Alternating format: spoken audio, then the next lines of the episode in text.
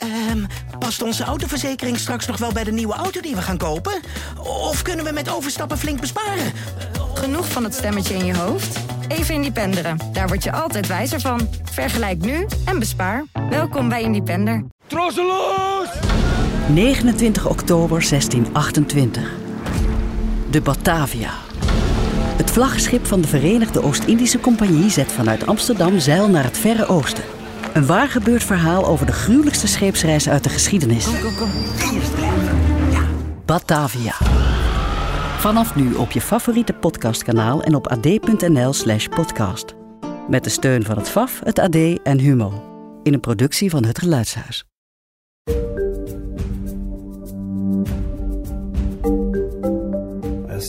Ska lita på mig. Ik zeg niet dat je me moet geloven, maar je kunt wel al het materiaal bekijken. En dan je eigen mening vormen. Misschien lieg ik tegen je. Misschien ben ik wel de moordenaar. 21 mei 1986. Het is woensdagochtend als de alarmcentrale in Stockholm om half tien een telefoontje krijgt. De stem van de jongen aan de andere kant klinkt beheerst, maar het is duidelijk dat er iets ergs is gebeurd. Ik heb mijn stiefmoeder vermoord. De jongen legt uit dat hij haar heeft gestoken met een mes en dat ze nu dood op de vloer ligt. Een patrouillewagen wordt onmiddellijk naar het adres op Gleumingen Grand 20 in Tjensta gestuurd. En voor het geval dat sturen ze ook een ambulance. De ambulance arriveert als eerste. Die dag schijnt de zon. Het is vroeg zomer, er is bijna geen wind. De thermometer geeft 14 graden aan. Over twee weken begint de zomervakantie. De ambulancemedewerkers krijgen te horen dat er een gevecht is geweest met een mes. Ze zijn daarom extra voorzichtig en brengen de brancard en zuurstoftas naar een gang op de begane grond. Terwijl ze in afwachting zijn van de politie, lopen ze alvast richting het appartement op de eerste verdieping. Daar zien ze dat de voordeur open staat. Binnen treffen ze een 15-jarige jongen aan, genaamd Samir. Hij lijkt alleen thuis te zijn en zit huilend op een tafeltje in de gang. Hij kijkt naar de vloer en wijst naar de slaapkamerdeur die hij heeft dichtgedaan. Daar, Op de een of andere manier moet ik helemaal de weg kwijt zijn geweest. Ik ben helemaal in mijn eigen gedachten opgegaan. Ik weet het niet, maar ik herinner me dat ze me door elkaar schudden of zoiets. En toen kwam ik weer bij. Want, want ik zag voeten. Ik denk dat ik met mijn hoofd naar beneden zat. Toen moest ik naar de politieauto. Ik bedoel, toen moest ik naar de politieauto en toen gingen we weg. Sen fick jag gå ner till polisbilen.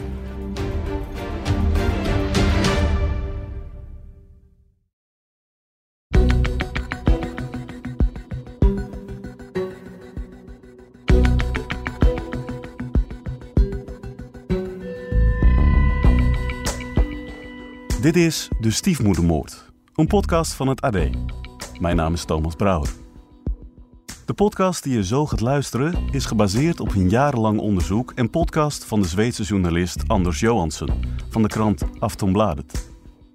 En omdat dit zo'n opmerkelijk verhaal is, hebben we bij het AD besloten om alle originele Zweedse opnames naar het Nederlands te vertalen en opnieuw te laten inspreken door stemacteurs. Deze podcast gaat over Samir, die in 1986 als 15-jarige jongen de moord op zijn stiefmoeder bekent. Op basis van die bekentenis en ander bewijsmateriaal wordt hij veroordeeld tot een lange gevangenisstraf. Alleen kort daarna beweert hij onschuldig te zijn. Terecht of niet? Je hoort het in de stiefmoedermoord.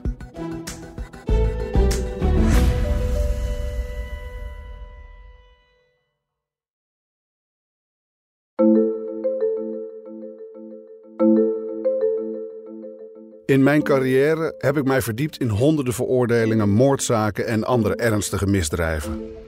Maar een dossier zoals dit heb ik nog nooit gezien. Als journalist krijg ik vaker telefoontjes van mensen die beweren dat ze onschuldig zijn veroordeeld. Maar het komt zelden voor dat ik verder ga met zulke zaken. Er is namelijk vrijwel nooit genoeg bewijs. Zeggen dat je onschuldig bent is niet voldoende. Je moet het echt kunnen bewijzen. En dat lukt in de praktijk bijna nooit. Daarom zeg ik tegenwoordig bijna standaard direct nee als iemand bij me komt met zo'n zaak. In zekere zin ging dat bij de zaak van Samir ook zo. Ik was bezig met een ander verhaal toen ik de advocaat Sagon de Baso sprak. Hij is een oude bekende van me en hij vertelde me dat hij onlangs de heropening van een zaak op zich had genomen. Volgens hem was deze cliënt onschuldig veroordeeld voor moord. Hij vroeg me deze bijzondere zaak te onderzoeken en om me een beetje uit de tent te lokken zei hij dat ik ook een andere collega mocht aanbevelen als ik zelf geen interesse had in serieuze misdaadjournalistiek. Ja, deze man kent me goed, dacht ik. Hij weet dat ik geen goed verhaal aan me voorbij laat gaan. Maar eerlijk is eerlijk, ik was niet direct enthousiast toen hij me vertelde dat de zaak al ruim 30 jaar oud was. Hoe dan ook, we praten er verder over door op zijn kantoor.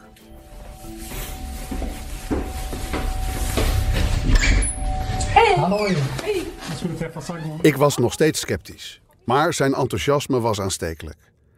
Hij bleek zelf ook een bijzondere band met deze zaak te hebben. Sarkon de Baso legt het uit. Mijn familie har samma culturella bakgrund. Mijn familie heeft dezelfde culturele achtergrond als Samir, dus ik denk dat je zou kunnen zeggen ja, dat wat er gebeurde zich heel snel verspreidde in onze gemeenschap. Binnen onze enclave bedoel ik. Inom enklaven, va?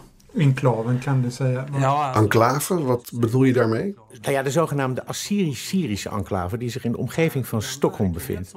In 86 was ik negen jaar oud en groeide op in Midden-Zweden in de stad Örebro. Dus ik heb geen persoonlijke connectie met Stockholm. Maar ook bij ons op straat klonk maar één verhaal. Dat Samir volkomen onschuldig was en zijn vader de dader. En ook dat Samir als kind enorm mishandeld werd door zijn vader. En dat justitie volledig blind was geweest voor de realiteit waarin die jongen leefde. Dit gerucht verspreidde zich op de een of andere manier naar de buitenwijken en werd een soort stadslegende, zou je kunnen zeggen.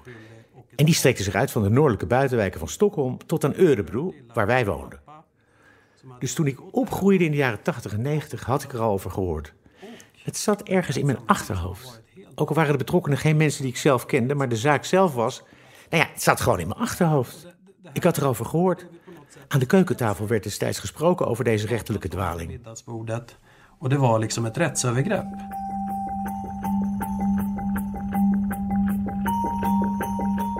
Een ruim 30 jaar oude zaak. Zat hier echt iets in? Mijn nieuwsgierigheid was in ieder geval gewekt. Ik besloot te kijken of ik nog meer documenten over de zaak kon vinden. Bij het politiearchief vroeg ik alle documenten op die betrekking hadden op het onderzoek. En een paar weken later lag er een papierstapel van zo'n 10 centimeter dik op mijn bureau. Ik had alles te pakken gekregen. En omdat de kerstvakantie voor de deur stond, nam ik de hele stapel mee naar huis en begon er beetje bij beetje doorheen te ploegen. Ik wist nog steeds niet of ik deze zaak wilde aannemen. Was de advocaat werkelijk iets op het spoor? In politieonderzoeken is er meestal een duidelijke rode draad te vinden. Uitzonderingen daar gelaten. Getuigenissen en technisch bewijsmateriaal wijzen meestal in een duidelijke richting, in de richting van de verdachte. Maar in dit geval zag ik al vrij snel tegenstrijdige elementen.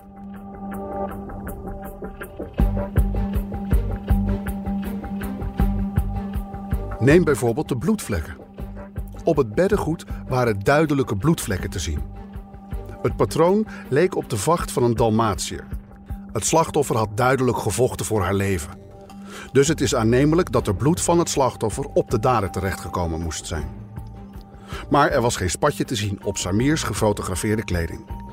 En waarom was er geen enkele vingerafdruk gevonden op het moordwapen?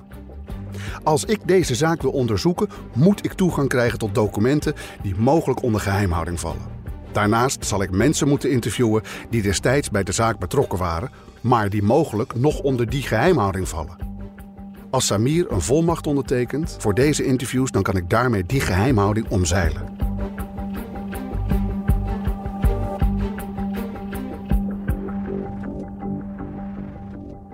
Ik krijg het telefoonnummer van Samir. Hij is nu 50 jaar en werkt met kwetsbare jongeren. Wanneer we elkaar voor het eerst ontmoeten, neem ik 10 volmachten mee. Samir komt langs op de redactie. De man die binnenkomt heeft kort geknipt haar en is netjes gekleed. Hij koudt op kauwgom en kijkt me aan als we praten. Hij lijkt sympathiek. Tegelijkertijd weet ik dat hij een criminele carrière achter de rug heeft van meer dan 20 jaar. Meer dan eens is hij veroordeeld tot gevangenisstraf. Waarom zou ik hem geloven? Jag säger inte att du ska lita på mig. Ik zeg niet dat je me moet geloven, maar je kunt wel al het materiaal bekijken en dan je eigen mening vormen. Misschien lieg ik tegen je. Misschien ben ik wel de moordenaar. Ik denk na over wat Samir tegen me zegt. Hij wil dus dat ik mijn eigen mening vorm. En misschien is hij toch de moordenaar. Wat is er gebeurd op die dag in mei, meer dan 30 jaar geleden?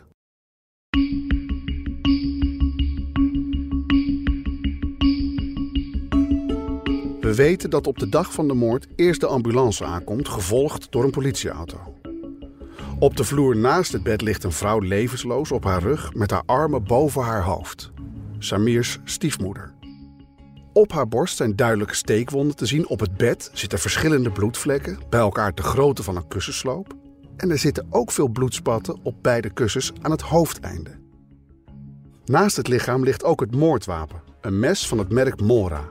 Het is het grootste model van bijna 30 centimeter lang. Het ambulancepersoneel stelt vast dat de vrouw is overleden en dat het niets meer voor haar kan doen. De agenten in de politieauto nemen het vanaf hier over. Samir zegt daar op dat moment dat hij zijn stiefmoeder heeft doodgestoken. Hij is boos op haar geworden nadat ze ruzie kregen over een crossmotor. Hij wordt gearresteerd en meegenomen naar het politiebureau in Kungsholmen, waar hij zijn bekentenis herhaalt. Het eerste onderzoek wordt al na vier weken afgerond. Wat een record moet zijn geweest. Maar de zaak lijkt klip en klaar. De dader belde zelf met de politie en was ter plaatse toen de politie arriveerde. En zoals ik al zei, hij bekende meteen. Samir wordt aangeklaagd en er volgt een proces waarbij Samir een forensisch psychiatrisch onderzoek moet ondergaan. Vier maanden na de moord, in oktober 1986, volgt de uitspraak van de rechter. In een kort document dat slechts vijf pagina's stelt. De rechtbank twijfelt er niet aan dat Samir schuldig is. Hij wordt veroordeeld voor de moord op zijn stiefmoeder.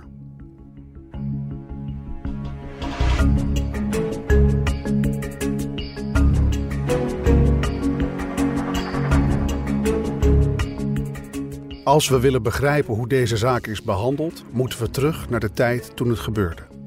Naar het begin van 1986. In die tijd was ik zelf redacteur bij een lokale krant in Hulstfred. Ik schreef over eindeloze gemeenteraadsvergaderingen, maakte overlijdensberichten en hielp om de lege plekken in de krant op te vullen. Het zou nog zeker vier jaar duren voordat ik bij de krant Aftenblad kwam. Mijn latere collega en maatje Richard Asberg werkte er toen al wel. Hij was het die me erop wees dat deze moord samenviel met een andere, zeer schokkende gebeurtenis.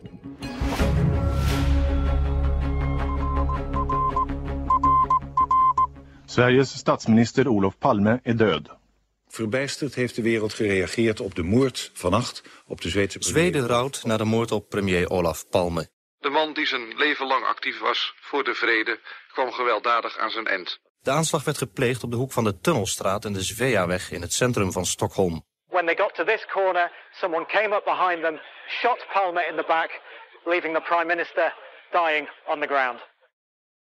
Slechts drie maanden na de moord op Olaf Palme vindt de moord in Tjensta plaats. Met de 15-jarige Samir als hoofdverdachte. Zweden is op dat moment nog steeds in shock. Het onderzoek naar de moord op Palme zal jaren duren. Honderden politieagenten zijn in die maanden vrijgemaakt van hun normale werk om deel te nemen aan de jacht op de moordenaar van de premier. Het is het grootste moordonderzoek in de geschiedenis van Zweden. Dit onderzoek heeft veel impact op alle andere politieactiviteiten. De meeste politiemensen die zich met geweldsdelicten bezighouden worden opgeroepen om mee te werken aan het onderzoek naar de moordenaar van Palme. Andere geweldsdelicten in Stockholm krijgen hierdoor veel minder aandacht. De stapel onopgeloste zaken groeit in die periode gestaag. De politieagenten die deze zaken moeten onderzoeken staan onder grote druk. En veel van hen zijn ook nog eens onervaren. Meer zaken dan gewoonlijk worden uiteindelijk gesloten zonder dat er ook maar iets is ondernomen om ze op te lossen. Gezien de korte tijd van het onderzoek van Samir's zaak vraag ik me dus af of ze echt een goede analyse hebben gemaakt van het technisch bewijsmateriaal. Klopt het verhaal van Samir met wat er op de plaats delict is gevonden? Ik bel Erik Runnegort, gepensioneerd politiechef. Hij vertelt me over de chaotische situatie bij de politie in dat voorjaar. Det var nog väldigt mycket rutiner. Er zijn waarschijnlijk veel procedures niet gevolgd. Ik denk dat het helaas het geval was. Het, het lijkt wel op het Wilde Westen bij de politie. Ja, bij de politie in Stockholm stond alles op zijn kop. Omdat er geen structuur zat in het palmonderzoek. Dat werd geleid door onderzoeksleider Holmer. Alles werd centraal aangestuurd. Heel autoritair, vaak tegen de regels in. Eh, daarom waren er vaak conflicten met het Openbaar Ministerie. Er werden veel vreemde beslissingen genomen. En dat heeft zeker bijgedragen aan de slechte afhandeling. Dåligt skött. Als je dit zo hoort, vraag je je natuurlijk meteen af of dat het onderzoek naar Samir indirect beïnvloed is door de moord op Palme. Samir wordt aangeklaagd en omdat hij ontoerekeningsvatbaar wordt verklaard, wordt hij veroordeeld tot psychiatrische dwangverpleging. En daar had dit verhaal kunnen eindigen. Maar ongeveer anderhalf jaar later, in januari 1988, krijgt de zaak een hele nieuwe wending. Samir trekt zijn bekentenis in en zegt dat het eigenlijk zijn vader is die de moord heeft gepleegd. Samir zegt dat hij de schuld op zich heeft genomen zodat zijn vader niet naar de gevangenis zou hoeven. Hij vertelt ook dat hij en zijn jongere broer getuigen zijn geweest. En nu wil hij dat de waarheid aan het licht komt zodat alles kan worden rechtgezet. Ondertussen verspreidt het verhaal over de zaak zich. Het wordt dus een soort urban legend, volgens de advocaat Sagan de Baso. Hij is dan een soort ster in de juridische wereld van Stockholm, partner bij zijn eigen advocatenkantoor. En daarvoor werkte hij tien jaar bij een van de beste advocaten van Zweden. Daar was Sagon de Baso betrokken bij een spraakmakende zaak waarbij hij een wegens moord tot levenslang veroordeelde thuiszorgmedewerkster weet vrij te krijgen. Sagon de Baso weet dus als geen ander hoe moeilijk het is om een veroordeling ongedaan te maken. Maar hij weet ook dat het niet onmogelijk is. Afgelopen jaren heb ik hem alleen maar in elegante maatpakken gezien. Maar als ik hem bezoek in zijn kantoor om over de zaak van Samir te praten, draagt hij een spijkerbroek en een trui. Uit de manier waarop hij praat, maak ik op dat deze zaak hem aan het hart gaat. Är på det sättet.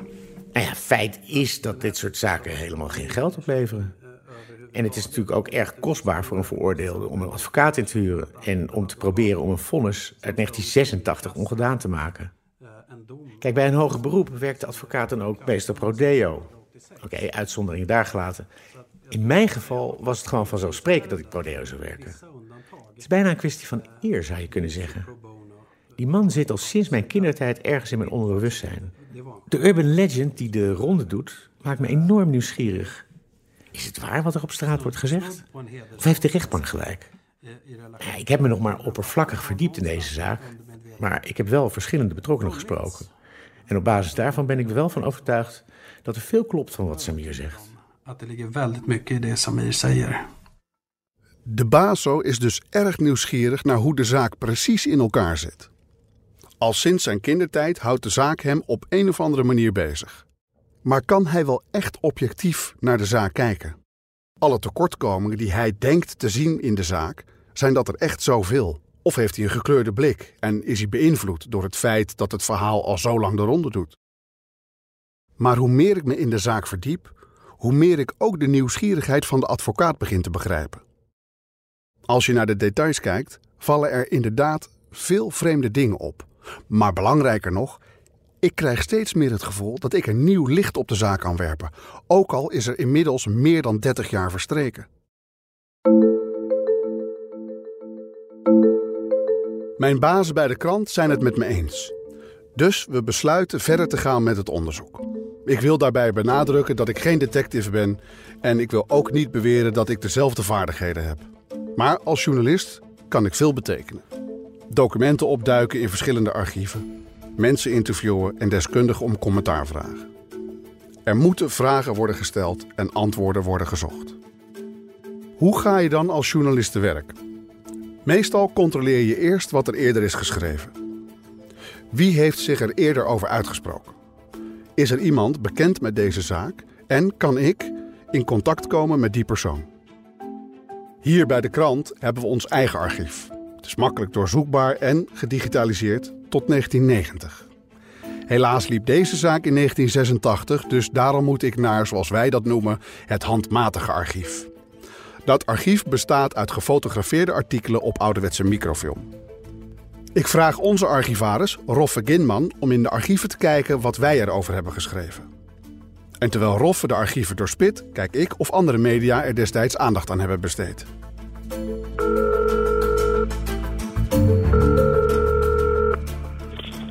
Försäljningen David.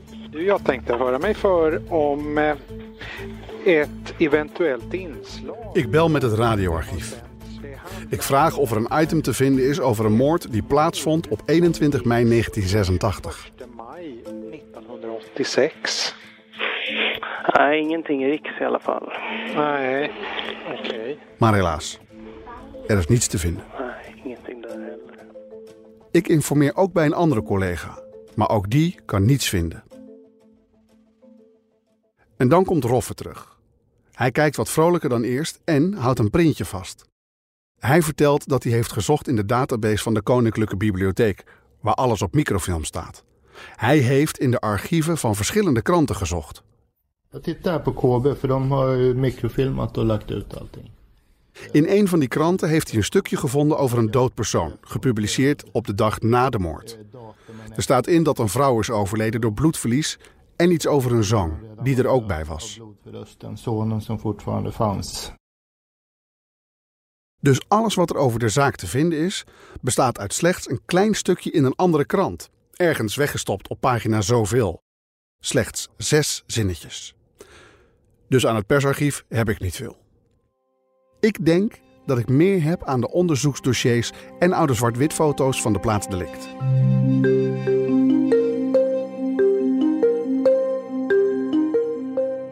Ik bel rond in mijn netwerk, op zoek naar een goede forensisch expert. Iemand die me kan helpen om naar politiefoto's te kijken. Via via kom ik uit bij Sonny Björk.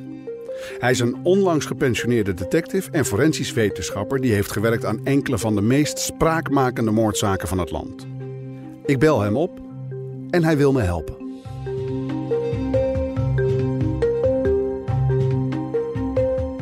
Bij onderzoeken naar ernstige misdrijven zoals moord is de officier van justitie meestal de hoofdonderzoeker.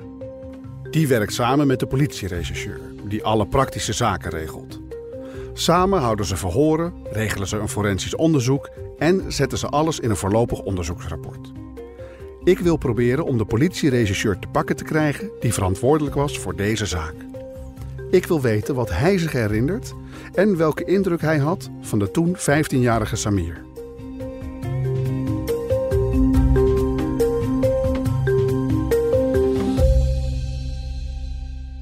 Gelukkig heeft hij een ongebruikelijke naam, waardoor het vrij makkelijk is om hem te vinden.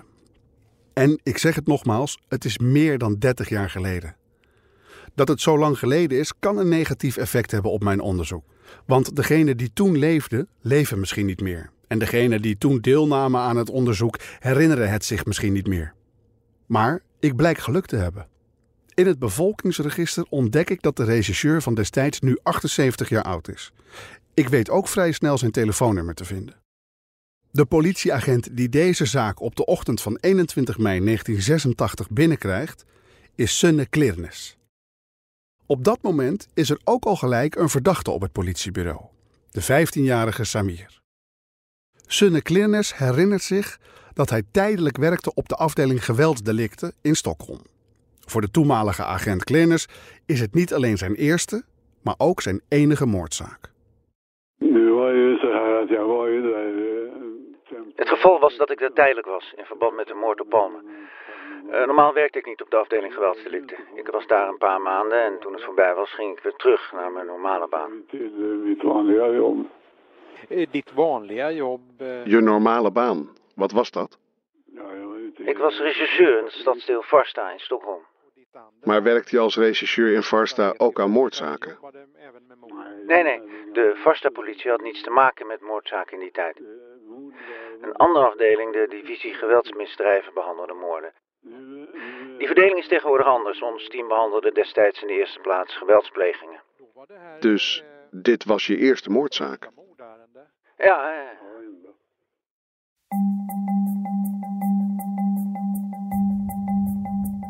Sunne Klirnes vond het in 1986 een duidelijke zaak. Samir zei dat hij zijn stiefmoeder acht of negen keer had gestoken. En dat was ook het aantal verwondingen dat het ambulancepersoneel en forensische experts vonden. Hij vertelde dat hij haar in de armen en in de benen had gestoken. Ook dat klopte. De politie merkte destijds op dat hij de steekpartij erg nauwkeurig beschreef. Het voelde volgens Samir eerst zacht aan toen het mes het lichaam inging. Vervolgens was het alsof het op weerstand stuitte, mogelijk op bot. Daarna voelde het weer zacht. Bovendien was er technisch bewijs tegen Samir. Een snee in zijn rechterhand. Volgens de forensisch arts was de verwonding afkomstig van het moordwapen, het Mora-mes. Een typische verwonding die kan voorkomen bij dit soort daden. Nej, han, han lät... eh, Klonk het geloofwaardig dat hij degene was die het had gedaan? Ja. Ja. Je zou denken dat niemand zomaar een moord bekent, dus er moest iets zijn. Zo zag ik tenminste. Er waren ook andere mensen betrokken bij het onderzoek en de aanklager dacht er precies zo over. De zaak ging door het hele systeem en hij werd veroordeeld. Maar weet je nog dat hij achteraf zijn verhaal veranderde? Ja, ik kwam erachter toen een collega contact met mij opnam en zei dat de zaak weer in behandeling genomen werd. Er was blijkbaar een nieuwe wending. Ja, hij zei dat de jongen alles had ingetrokken dat hij ontkende en zijn vader de schuld gaf. En wat vond je daarvan? Nou, ik hoopte dat nieuw onderzoek de waarheid zou onthullen. Dus je maakte zelf geen inschatting van de situatie, maar hoopte dat de echte feiten via het onderzoek naar buiten zouden komen. Ja, en daarna heb ik er nooit meer iets van gehoord. Ja, ik heb het ook niet meer gevolgd. Moordzaken kunnen vrij ingewikkeld zijn, maar in dit geval was het dus vrij eenvoudig voor jou. Eh, ja, dat zou je kunnen zeggen. Wanneer Samir wordt opgenomen in de psychiatrische kliniek Longbre, zien de artsen al vrij snel dat het beeld dat van Samir is geschetst niet helemaal klopt. Een van die artsen is psychiater Per Hendriksen. Minns, alltså jag minns ju Samir väldigt väl och eh, Ik herinner me Samir heel goed. Ik herinner me ook dat ik het hele verhaal rond Samir niet begreep. Of, ja, beter gezegd, mijn intuïtie vertelde me dat er iets niet klopte. Ja, vrij vroeg in het proces al. In de zin dat ik niet het idee kreeg dat Samir problemen had met het beheersen van zijn agressie en dat soort dingen. En dat hij eigenlijk een vrij normale jongen was en ja, vrij goed geïntegreerd. Ik denk ook dat we een vrij goede band met Samir hadden. Ik was het bij wie hij kwam om te zeggen dat het niet waar was. En ja, ik was niet verbaasd toen hij me dat vertelde. Ik was ook degene die naar Jan Lundqvist ging, die toen directeur was. En ja, zei dat er weer contact moest worden opgenomen met de politie en het Openbaar Ministerie. Maar toch sloten ze de zaak. Mij werd verteld door ja, politieagenten of aanklagers, ik weet het niet meer precies, dat als je zo'n nauwkeurige beschrijving kon geven van hoe het was om in iemand een mes te steken, je het wel moest hebben gedaan. Ja, en dat vertelde ik Samir. Maar hij zei, wat bedoel je? Hij zei dat hij een rib raakte en dat ja, hij vervolgens in het vlees gleed of zoiets. Volgens hem was het niet heel moeilijk om zo'n beschrijving te bedenken. En het is ook niet heel moeilijk om te bedenken dat als je iemand neersteekt, ja, je zowel harde als zachte delen raakt.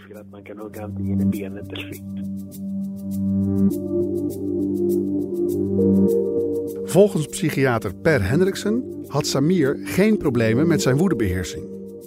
Zijn profiel kwam niet overeen met een dader die zoveel agressie had getoond om zijn stiefmoeder te vermoorden. Maar aan de andere kant weet ik dat Samir kort daarna een kantoor van de sociale dienst vernielde en rondreed terwijl hij wild met een pistool uit een autoraam schoot. Samir lijkt bijna een dubbele persoonlijkheid te hebben. Maar ja, hoeveel tieners gedragen zich niet net zo? Tegelijk hoor ik in mijn achterhoofd ook nog steeds de woorden van Sunne Klernes. Waarom een moord bekennen als er niets aan de hand is? Toen Samir zijn bekentenis introk, nam de hoofdarts contact op met de recherche. Bodil Borisson was destijds de officier van justitie die belast was met het onderzoek. Zij heropende uiteindelijk de zaak. Zij weigert commentaar te geven over deze specifieke zaak.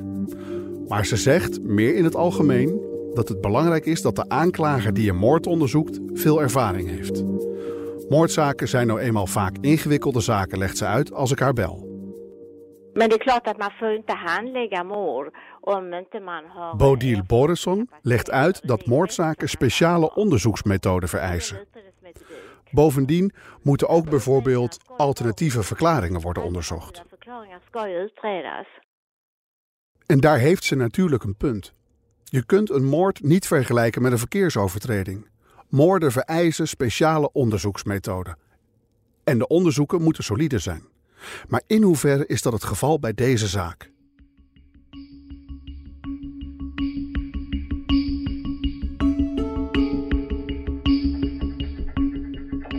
De vader, de enige bekende alternatieve dader, is bijvoorbeeld nooit ondervraagd. Waarom niet? En er zijn meer van dit soort voorbeelden te vinden. Waarom is er geen nieuwe analyse gemaakt van het technisch bewijs dat is verzameld? Bijvoorbeeld op een vergelijking van Samirs bekentenis met de sporen op de plaats delict. En waarom is er nooit een reconstructie gedaan? Waarom is er niet onderzocht of er bloed op het mes zat? En zo ja, van wie het afkomstig was? Waarom zijn er geen foto's van de wond van Samirs hand? De vader van Samir stierf in 2009. Hij had kanker en was ernstig ziek. Samir liet in die tijd een priester komen die hem het laatste sacrament toediende. Nu, ruim 30 jaar na de moord, zijn er nog steeds vragen.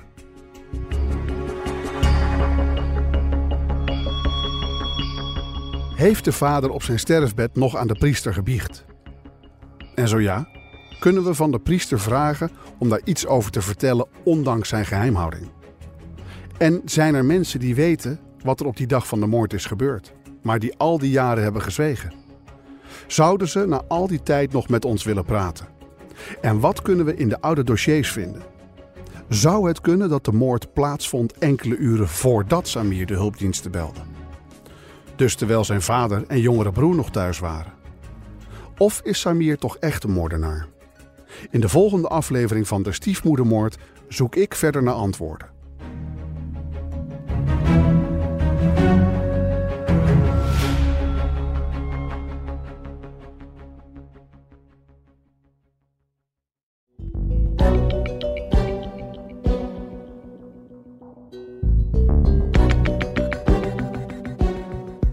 Je luisterde naar De Stiefmoedermoord. Ben je benieuwd naar de andere podcast van het AD? Je vindt ze allemaal op ad.nl/slash podcast.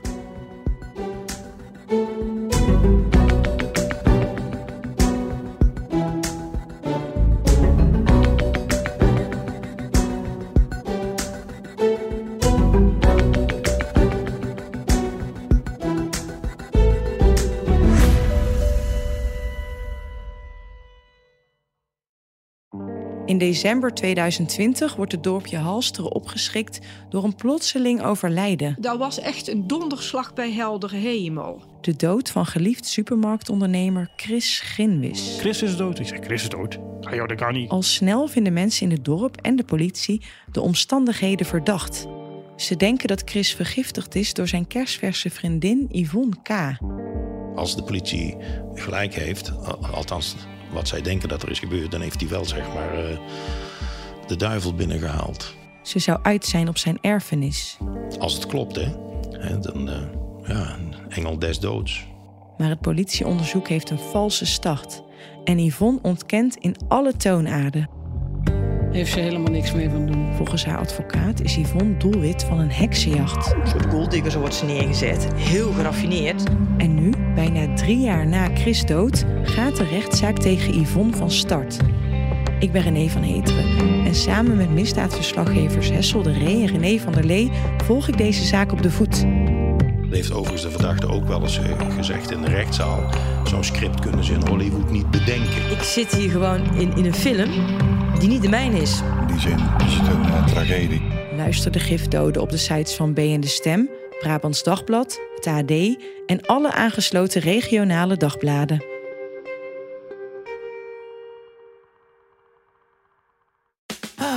Rijden al jaren schadevrij en toch stijgt de premie van onze autoverzekering elk jaar weer. Kunnen we niet eens wat besparen? Genoeg van dat stemmetje in je hoofd? Even Independeren. Daar word je altijd wijzer van. Vergelijk nu en bespaar. Welkom bij Independer.